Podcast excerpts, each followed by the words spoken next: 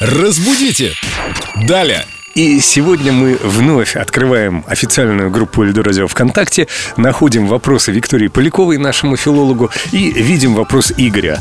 Э, Вика, привет, сегодня давай ответим на этот вопрос. Ух ты, нам пишет Игорь Дюндин. Доброе утро, ведущие утреннего шоу на Эльдо Радио и филолог Виктория. Привет, Вика. Доброе утро. У меня простой вопросик. У любого предмета есть лицевая сторона, боковые стороны, с ними все понятно. Вот вне лицевая сторона правильно будет оборотная или обратная сторона. Еще встречал изнаночная сторона. Поясните, пожалуйста. Мне нравится изнаночная, я тоже такое встречал.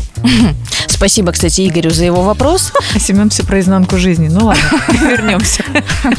Но если мы говорим об изнаночной стороне, то это все же более применимо к материалу какому-то. У нас есть лицевая сторона и есть изнаночная. У ну и, ткани, соответственно, например. да, у ткани. У нее, в общем-то, вполне понятно, где там что, потому что и по э, узору, по цвету, по структуре можно это понять. А если мы говорим о каком-то предмете, о котором нас спрашивает Игорь, то там может быть и оборотная сторона, и обратная.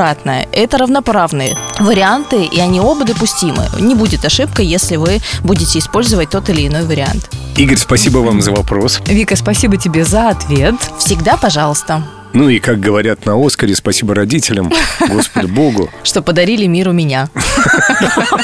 Аплодисменты. Это была Виктория Полякова. Разбудите!